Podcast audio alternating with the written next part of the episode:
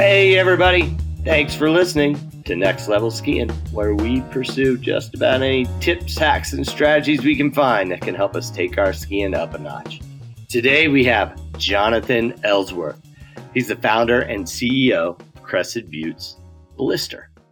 For the last nine years, Jonathan has studied and tested outdoor gear, delivering honest, in depth reviews that have garnered a loyal global audience. If you guys haven't been over to blisterreview.com, check it out. It's an amazing website and really a must stop for anyone who's pondering a gear purchase. Jonathan is a former philosophy professor and he's got those deep thinking perspectives that not only help countless users find the best gear, but they enable us to up our game when we're playing outside. Plus, he's a former personal trainer with some really strong insight into how we can stay ready to roll and jump into the woods at a moment's notice. So listen up as Jonathan tells us what to look for when we are shopping for toys and how to stay poised for play on this episode of Next Level Skiing.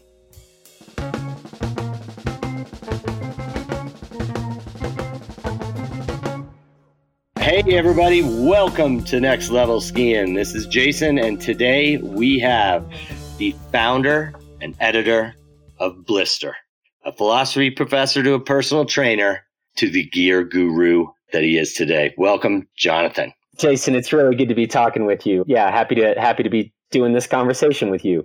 Oh, this is going to be fun. I could talk about gear for hours and pawn hours. Um, so let's kick it off here with uh, just uh, tell us a little bit about how you grew up on skis and how you found your way to the incredible independent gear review site of Blister. Hmm. Well, I think a really important part of the story is actually that I did not grow up on skis. And uh, so, yeah, my story is I grew up in the Chicago area, very far from any mountains.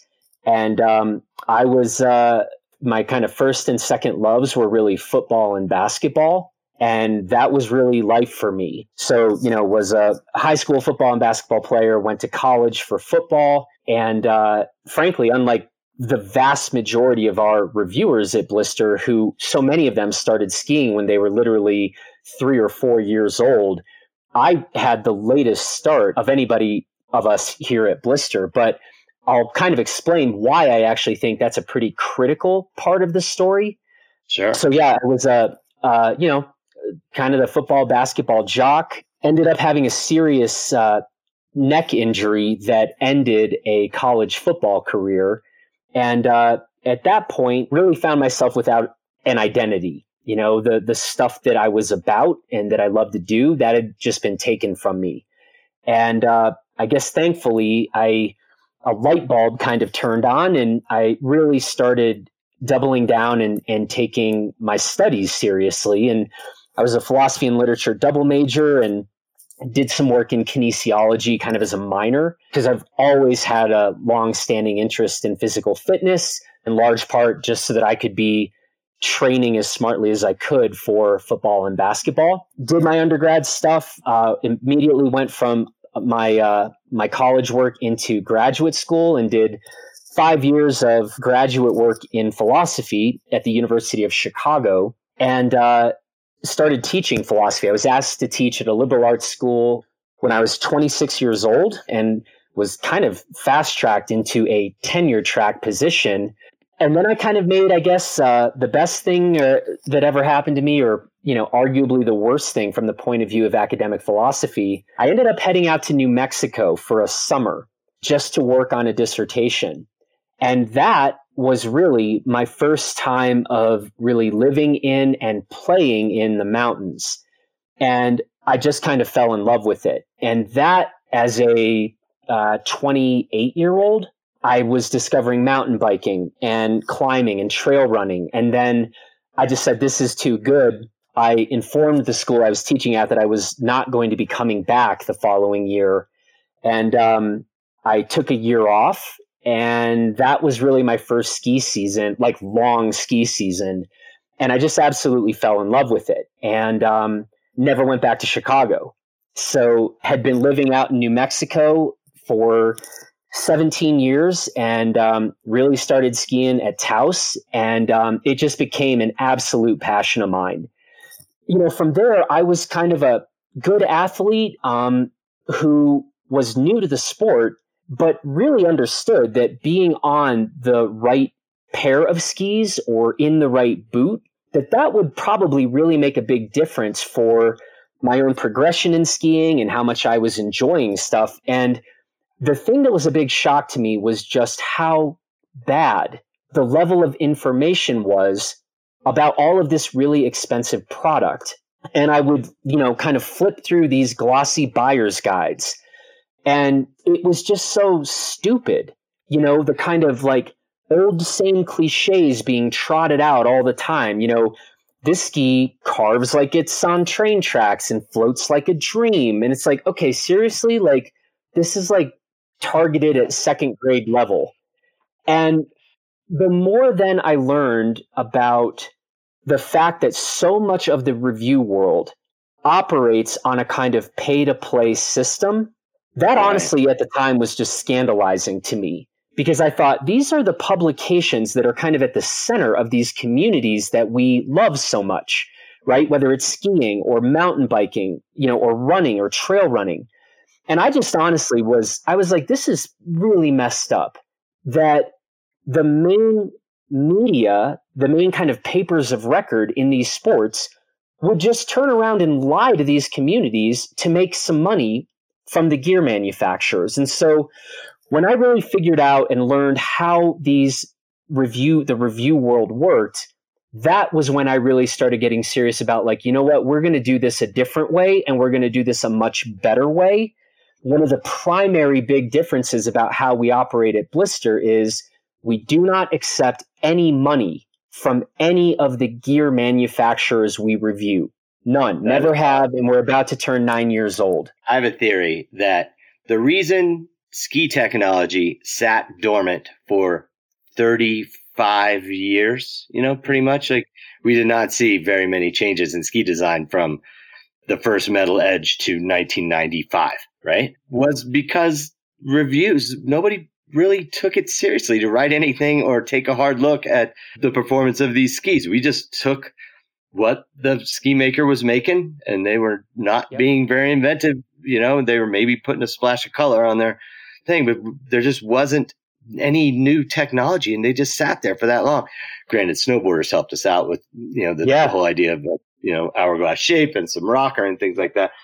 But I, I feel like a lot of the design came after people started really looking at these things and we had the internet and we started saying, Hey man, these skis are, you know, these old fat Volkls or you know, this is fun. And we started seeing pictures of Shane McConkey riding water skis and stuff like that. All of a sudden we're on, a, on like a new track. That's, it's pretty cool. Yeah. Yeah. And you're right. There was never, again, with if, and this is something that I, I do actually think the philosophy background helped me get clear on, right? Was like, man, if we're running a business and um, this is, and by the way, this is not just confined to the little world of like outdoor sports.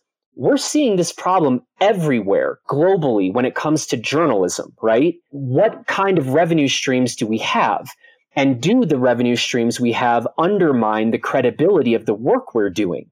These are big global issues that are important on so many different levels institutional trust, right? That's not just a problem right. in the world of outdoor sports reviews. That's a problem at the biggest levels of government, at the biggest levels of news coverage and journalism.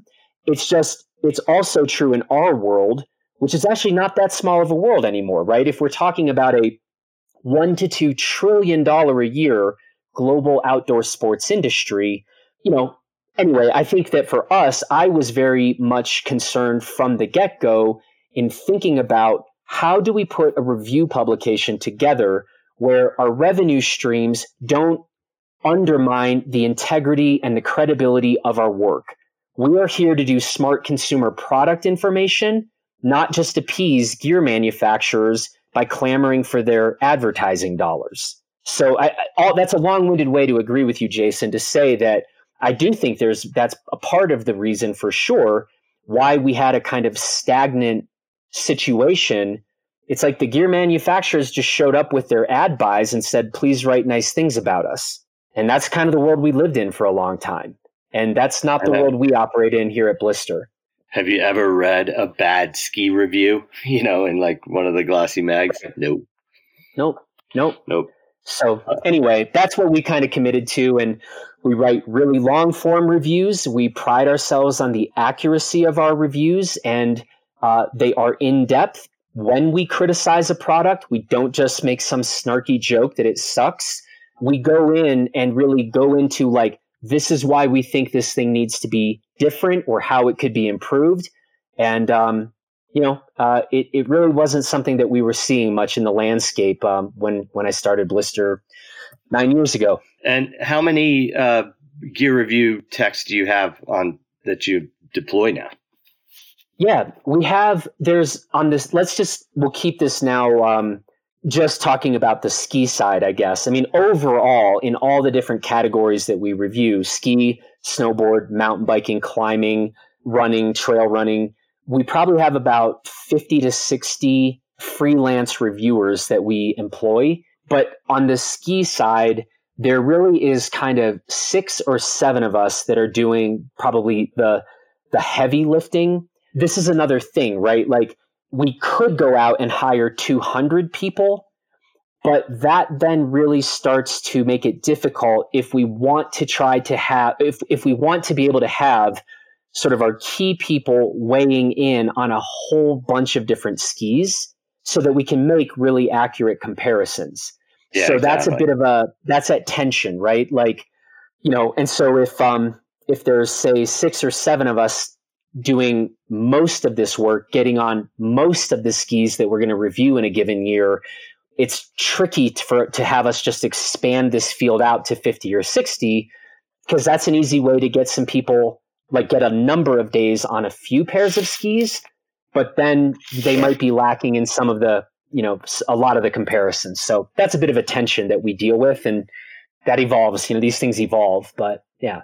But you guys are quick too. I mean, like today you have the new Marker Duke review up. So you've had that in your quiver for some time, be able to look at that. And that just came out today, didn't it? Or a couple days ago? Yeah, yeah. Well, actually, so in that case, and um, increasingly it's the case that companies will want to get our feedback on product before they even release a product and, and increasingly they kind of would like to get our feedback before they take a ski to production and that's actually when we can and if we have time that's something we're happy to do ultimately our primary goal is for there to be better products going out there on the market and make sure that we're lining uh, skiers and mountain bikers up with the product that is going to be the best fit for them. Right. Right. But in the case of this this marker Duke, this was just an initial thing. Marker unveiled this new AT binding right. today, and um, we were just doing some um, in a, our Gear 30 podcast. We were doing a bit of speculating, given the specs and like where we think this binding would locate, maybe some of its pros and cons against some of what we would identify to be its most direct competitors. So in this case, we haven't skied yet the Marker Duke, but we were just uh, going ahead and giving kind of our take on uh, where we think this uh, this item kind of sits among the field. Nice.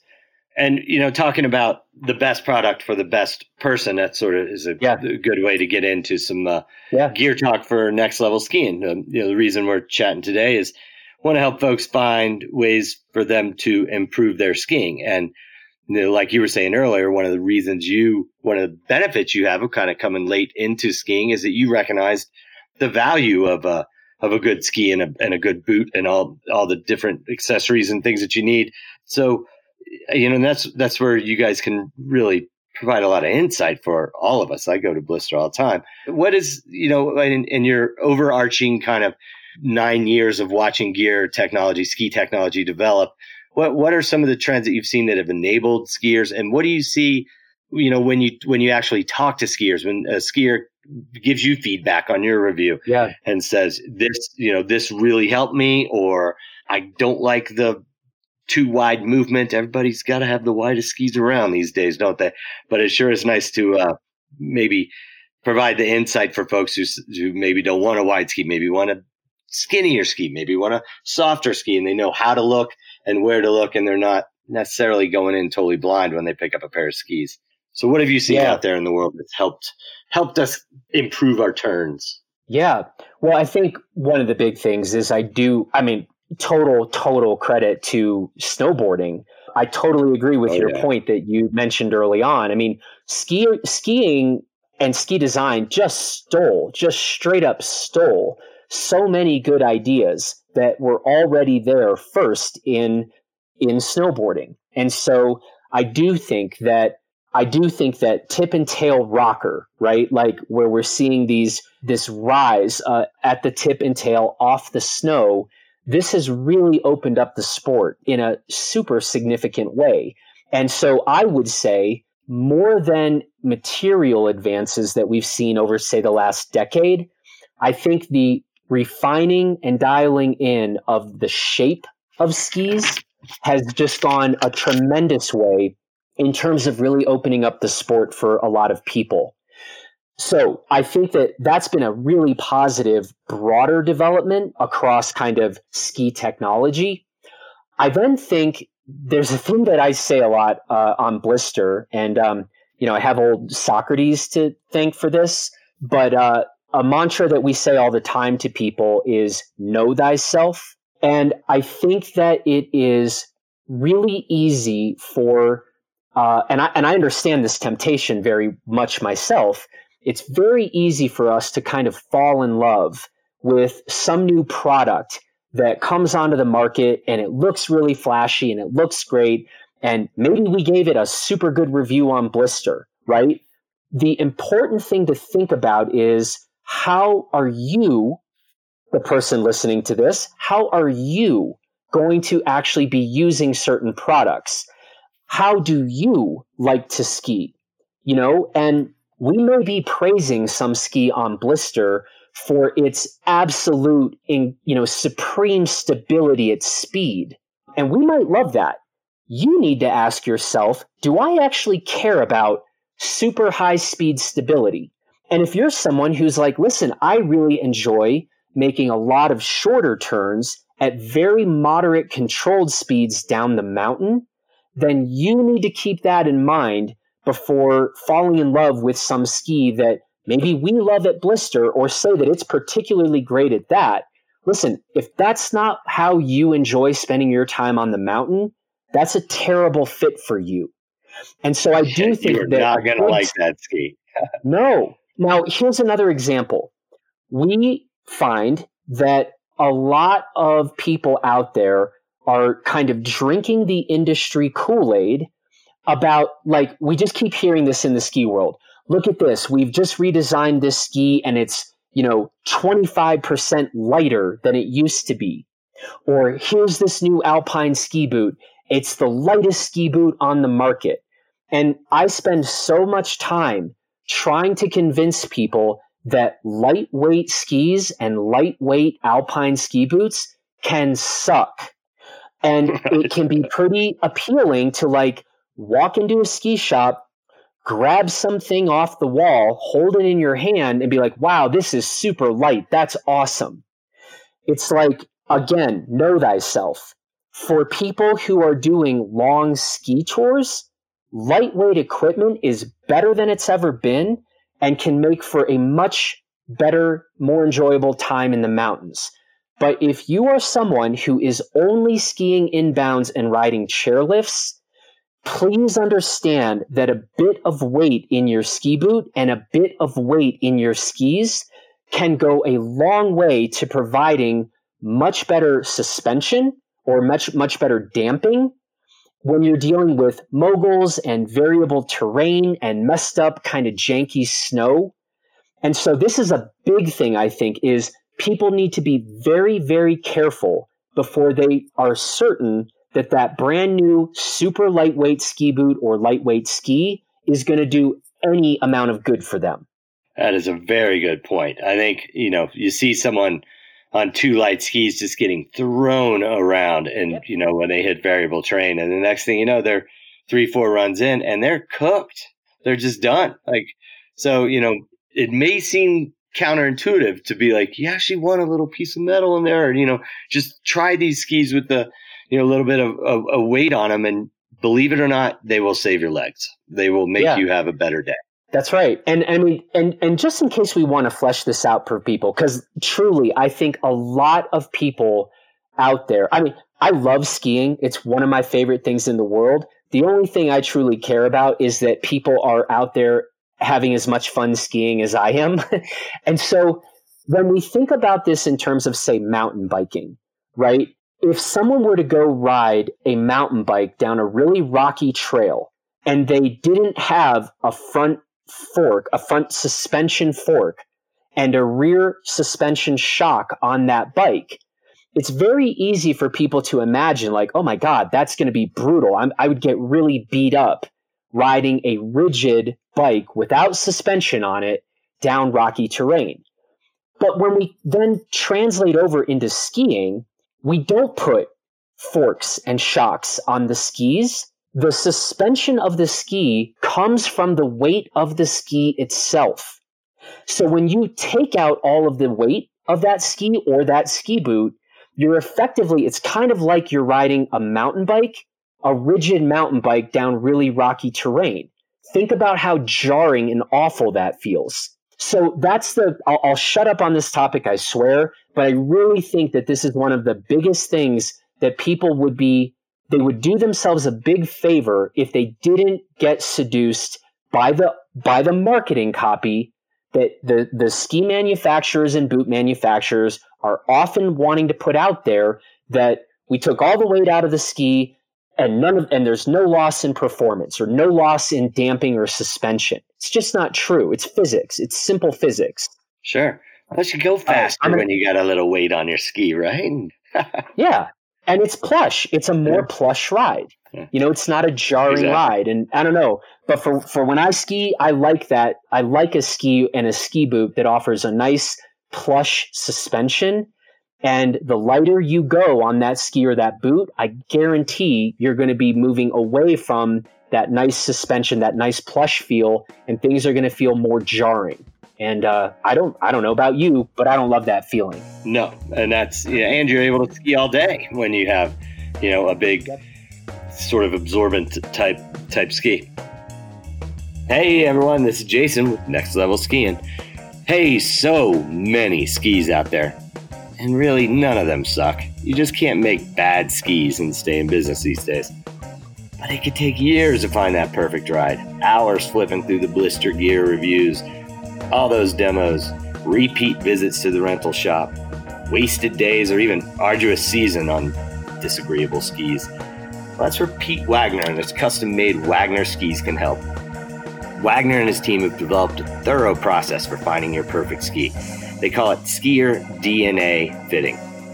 Even if you aren't sure what it is you like and dislike, an expert ski designer with Wagner can help you articulate your perfect ski. The right length, width, side cut radius, tip and tail shape, camber, rocker, material, stiffness, flex pattern, and of course graphics. Fully guaranteed, sculpted just for you, and precision crafted in Telluride, Colorado. I got my first pair of Wagner skis a year ago, and I'm here to tell you believe the hype around a custom ride. Just the right stiffness in a not too rounded tail, just enough softness in that ready to float tip, perfect length, and a touch of side cut that bites hard when angled through the mank. It is my perfect ski. It takes about three weeks from that first interview to the happiest, happiest of days when the Wagner box lands on your porch. Seriously, is there any better day than new ski day? So click over to wagnerskis.com slash next level and find your next level with a pair of just for you Wagner skis. Yeah, that's a great comparison talking about a mountain bike. You, you definitely not ride on a rigid tail, you know, rigid fork mountain bike on, you know, hard rocky single track, but we we don't tend to transfer that over to skis, do we? It's a great point. How about um, boot technology or anything. That's one thing that seems to be pretty. Uh, you know, have you noticed any any changes again with the lightweight? But you know, would you stick with that sort of same argument with ski boots when you're looking for a ski boot? You know, last year, for example, we interviewed a, a my favorite boot tech, Jim Lindsay, and you know, it, my life has never been the same since I've you know had custom liners and my boots adjusted to me. Is there anything that's happened in ski boot technology that you've seen enables folks to maybe improve quicker or last longer or perform better? Yeah, I think I think a couple things. I mean, one, there are still like hundreds of thousands of skiers out there skiing in ski boots that are not the right size. And that makes a big difference. If we're talking about, say, an intermediate skier who maybe is, you know, like they've got a family and they've got a real job in the city. And so, no, they're not skiing 100 days a year because they're doing important things with their lives, raising families, etc. You know, if you've got five to 10 days a year of, to ski, which is the vast majority of skiers out there, I do think that if you're somebody who is not merely about having a comfortable time out on the mountain, which is a fine thing to do, right? It's like, I want to take three runs and then go to the bar and sit in the sunshine and enjoy a drink. Awesome. That's great. I hope you have a great time out there. Let's now talk though about the intermediate skier who would is interested in like, you know, I don't get to ski as much as maybe I'd want, but I do like the idea of trying to progress. I do think here I mean, first of all, do not buy your ski boots online and have them show up in a box. This is where it really makes a big difference to go to a experienced boot fitter and you don't go in with some stupid boot that maybe won boot of the year in some magazine that maybe probably barely tested the boot or it was part of an advertisement buy. Don't do that. You go into the boot fitter and try to have an honest conversation about your own ability level, about what you'd like to kind of do on the mountain or how you'd like to progress. And, um, you know, then go have a good conversation with them and listen to the boot fitter, right? I think that is just critical. And a lot of people will often end up in a boot that is too big as opposed to a boot that is too small in terms of now to answer exactly. your question about a big a big development in technology is we're really seeing interesting things happen happening in terms of uh, heat moldable shells. And i think that that is something like i'm i'm lucky. I tend to have a foot that works really well with most ski boot manufacturers like size 26.5 in their low volume last. So i i mean i test ski boots for a living and I can get along pretty well um, in a 26.5 low volume boot. Um, for people who have trickier feet, I think that that's where getting into heat moldable shells, not just heat moldable liners, but the shells themselves can really be something where we can get a performance fitting ski boot that also can be molded to really fit a foot much better. And so these are becoming more uh, predominant in the ski boot world. And uh, I do think that this is an interesting development. That is, yeah. yeah, that's really interesting. I like that a lot. That's probably one of the more beneficial things you can do to improve your skiing is go to a boot fitter. I mean, it's like yep. it, maybe it's intimidating, but you will have a much more pleasant five to 10 days of skiing if you can get yep. Your foot, you know, just comfortable and performance. And those two things are no longer contrary. You can actually yeah. get both of them. Yeah. So here's a good spot to maybe transition. You know, I love the fact that you probably spend a lot of time on these blasted machines staring at screens. And then at the same time, you have to get up at a moment's notice and roll off the office chair there and go pound out a great mission and try different skis and hang with, yeah. you know, all your testers and your probably younger, stronger, fitter lifestyle type skiers.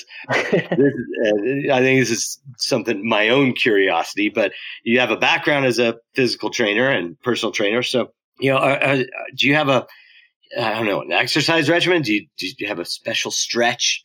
Anything that you can tell yeah. us that could maybe help us, uh, I don't know, just maybe think about it a little more and um, maybe not be so unprepared when your buddy calls you at 10 p.m. the night before and says we're going to go, you know, knock off a big one or something.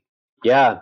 Yeah. I think this is really important. And I think, um, here's the part where, you know, I, I think that for listeners, you know, while, while I do, I, I do get usually hundred plus days a year, uh, on the mountain. I'm also working 80 to 100 hours a week. And so this is a very, like, this conversation is very close to my heart, right? Like, I'm not a professional athlete that just gets five hours a day for workout time. And so I have to be very intentional with what my workouts look like and trying to do things, uh, get those in, like a lot of bang for the buck, right? Like what's sure. really going to pay dividends in a short amount of time. So, first thing, yeah, you're right, Jason. I do spend a lot of time at a computer every day. And I think that there's something, you know, number one for people who are probably listening to this in a similar boat, stretch your hamstrings. Stretch your hamstrings.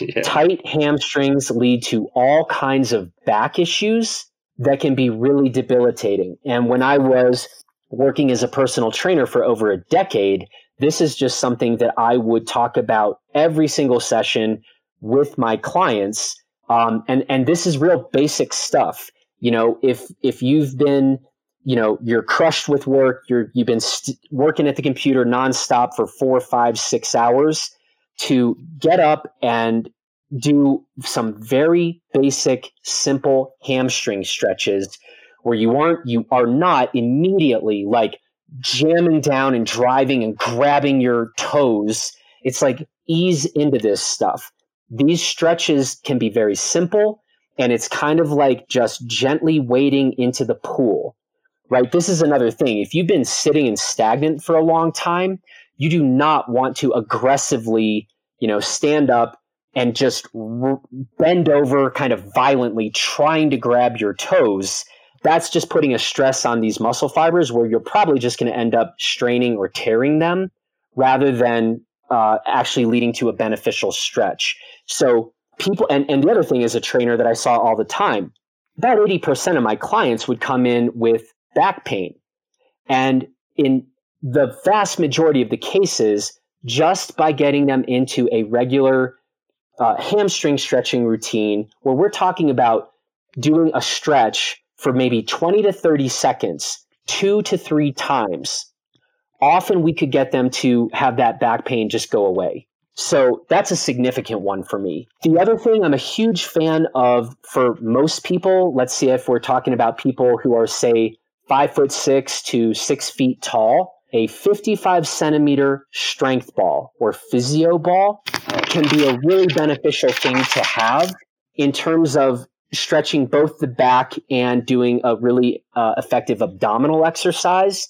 So again, I think I think both of those things are incredibly important for skiing. I, I might argue back health is one of the most important things, especially if you're out there pounding moguls. And so stretching hamstrings and um, smart work on a physio ball can be brief things from a time point of view that can make up end up having a big impact. And, and Jason, I'll pause on that. I don't know how much you want me to try to just like this is where a video would be more effective, I think. But right. I don't know if you want me to try to go into detail about how to like um, explaining what I'm talking about on the physio ball. No, but yeah, let's do it. I mean, I think you know anything, especially just getting off the couch. I kind of, I kind of like that idea in terms of we spent so much time in a chair and looking at these machines, or even standing up and yeah. looking at these machines. You know, I think there's a lot of us out there that could really use just about any advice and any technique, you know, and it, I'm not afraid to get in nuts and bolts. We got time. Let's go. Okay. So yeah, what are you talking about on a physio ball? Like what what exactly are you wanting us to kind of do? yeah. So this can be, you know, this is where uh, a video could be a bit more useful, perhaps, but I'll do my best here. Um, again, this is pretty simple. If you, what we really want is if you just sit down in the center you know, sit down on the center of that ball and then just very slowly kind of walk your feet out forward so that you are now lying down on that ball with the ball now kind of centered on your back. This should be a stable position, but you're effectively lying on the ball, knees bent, your feet uh, flat on the floor. And then what I want you to do is put your hands behind your head, fingers crossed, hands behind your head, elbows straight out to the side. So you are just supporting your head in your hands. And then honestly, again, for people that have been sitting forward in what I like to call like the American work position, we're like right hunched over in these terrible postural positions at our laptops. The purpose now is when you're lying on that ball, just now start stretching back. And again, if you feel like you are unstable or something, get your hips a bit more forward. The further forward you are, you know, you'll be more stable on that ball. And really the most important thing here is just let yourself relax into this stretch where your head is starting to move closer and closer to the floor. And so you're we're putting the back in a position of what we call extension, right? So in that gross American work position where we're hunched over at a computer, that's what we're trying to basically undo here. And so we're forward inflection in this hunched over position at the computer. Now, being on this strength ball, we're just stretching and relaxing and letting the back move into extension, right? And again, this is also something that I do every time. If I'm testing mogul performance of a ski and we're out there pounding fast, hard mogul laps, when I come back in from that, I'm going to take just two minutes get on the physio ball, the strength ball, and again, 55 centimeters. Most people get balls that are way too big. But um, so on this 55 centimeter ball, I get on that ball and I'm going to start moving and opening up the back, getting this stretch and moving into this position of extension. So we could flesh that out further, but I hope that for now gives people a bit of a picture of what I'm talking about. Or unless, Jason, you have a follow up question to that. No, that, that's that's exactly what. Now, one thing I like to always wonder about is stretch before or after skiing. What's your take on that one? Yeah, I don't tend to do too much stretching before skiing. What I always do is actually like now a lot of my friends end up messing this up because I'll get out to the mountain and then it's like, cool, we're going to hike over, you know, into the like we're going to go hike the peak you know, or we're going to go right away and go get into some like bigger terrain. And then it's like, okay, well, but what I like to do is first or two, first and or second run of the day, super chill groomer. And I usually just use that as my kind of warm up. And um, for me personally, that usually tends to be an effective way to get going. And I kind of just get a feel of how I'm doing, get the muscles warm, and um, you know, I'm just making kind of bigger turns. And uh, at that point, I kind of let my body dictate, you know, how I'm feeling and how I'm doing. And if something feels really tight or strange after that first run or two, I might stop and do an adductor stretch, you know, or I might, you know, do a hamstring stretch after that. But that's usually my routine. Yeah, yeah. Like if I'm if I'm skinning, I like to stop somewhere in the, after warming up on a you know, say the first 30 minutes of skinning and stretch my, uh, like the front, my hip flexors. Those always get really sore when you're skinning, yep. I feel like. Yep. Yep. When you're skinning. Yeah. Yep. Yeah. Cool. But that's normally what I do. Yeah. That, that's very good advice. Instead of jumping right into the, uh, the big giant bumps, run one, give yourself a little, uh, time just to suss things out, make sure you're all standing on top, right? So one thing we're asking everybody um, at Next Level Skiing is asking about a single piece of advice. Jonathan, has there ever, ever ever been any piece of advice that you've received skiing that still resonates? Something that you I don't know you kind of find yourself repeating to yourself over and over while you're you know every ski day. It could be something simple. It could be something in mental sort of preparation. But you know any uh, any tips or any pieces of advice that uh, you still find yourself holding on to? one of my favorites, um, you know, I'm here in Crested Butte, and uh, we got a whole lot of steep, techie terrain in Crested Butte, and and I love it, you know. But uh, it is a mountain where, if you want to, you can kind of go scare yourself every day, and um, those tend to be some of my places, favorite places to ski, and and uh, so um, one of the things that I think is just so cool about skiing in general, and it's there's such uh, significant, I think, resonances with like life in general. Is the more scared you are of the terrain in front of you, and I love this because it's all relative, right? So a Right, much better skier than I, right, might be standing. We might be standing on the same line, and you know, he or she is you know cool as a cucumber, and I might be sweating it a little bit. And conversely, I might be standing on a line where it's totally comfortable for me, but somebody who doesn't get to ski as much might be like a feeling a bit out of their comfort zone. I just think the Sure. thing that the the the steeper that terrain gets, or the more uncomfortable you are, it really is the case that the more forward you should think about and kind of force yourself to be on your skis. And it's totally counterintuitive, right? That steep mogul section, it's like, ooh, that looks scary, but here I go. I think our instinct is to get into the back seat, right? It's our instinct is to kind of like, we'll be moving forward, but I'm going to kind of get, I'm going to shy away. Yeah, exactly. And it's absolutely the wrong tack to take. I also think it's the wrong tack to take in life, right? There's something about like, if you are going to actually move forward with a given challenge, you go all in and you face it Yeah, lean into it. forward, right? And you get you lean into it. And I think that's it's every single day that I'm out, you know, into some of the dicier areas in Crested Butte. I do think about that every single time. And and uh, you know, any business owner, anybody starting some new advent, uh, endeavor, you can probably um, that probably resonates as well. It's like, okay, we're going to take this on. We better lean into it. And uh, great advice for life and for skiing, I think. Yeah, exactly. That's awesome.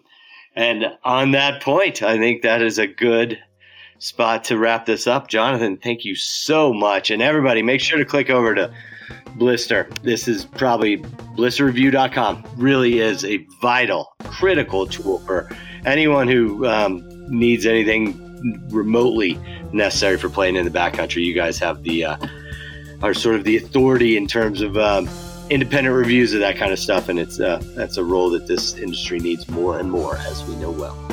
Jonathan, thank you. Well, thank you, Jason. Been a pleasure.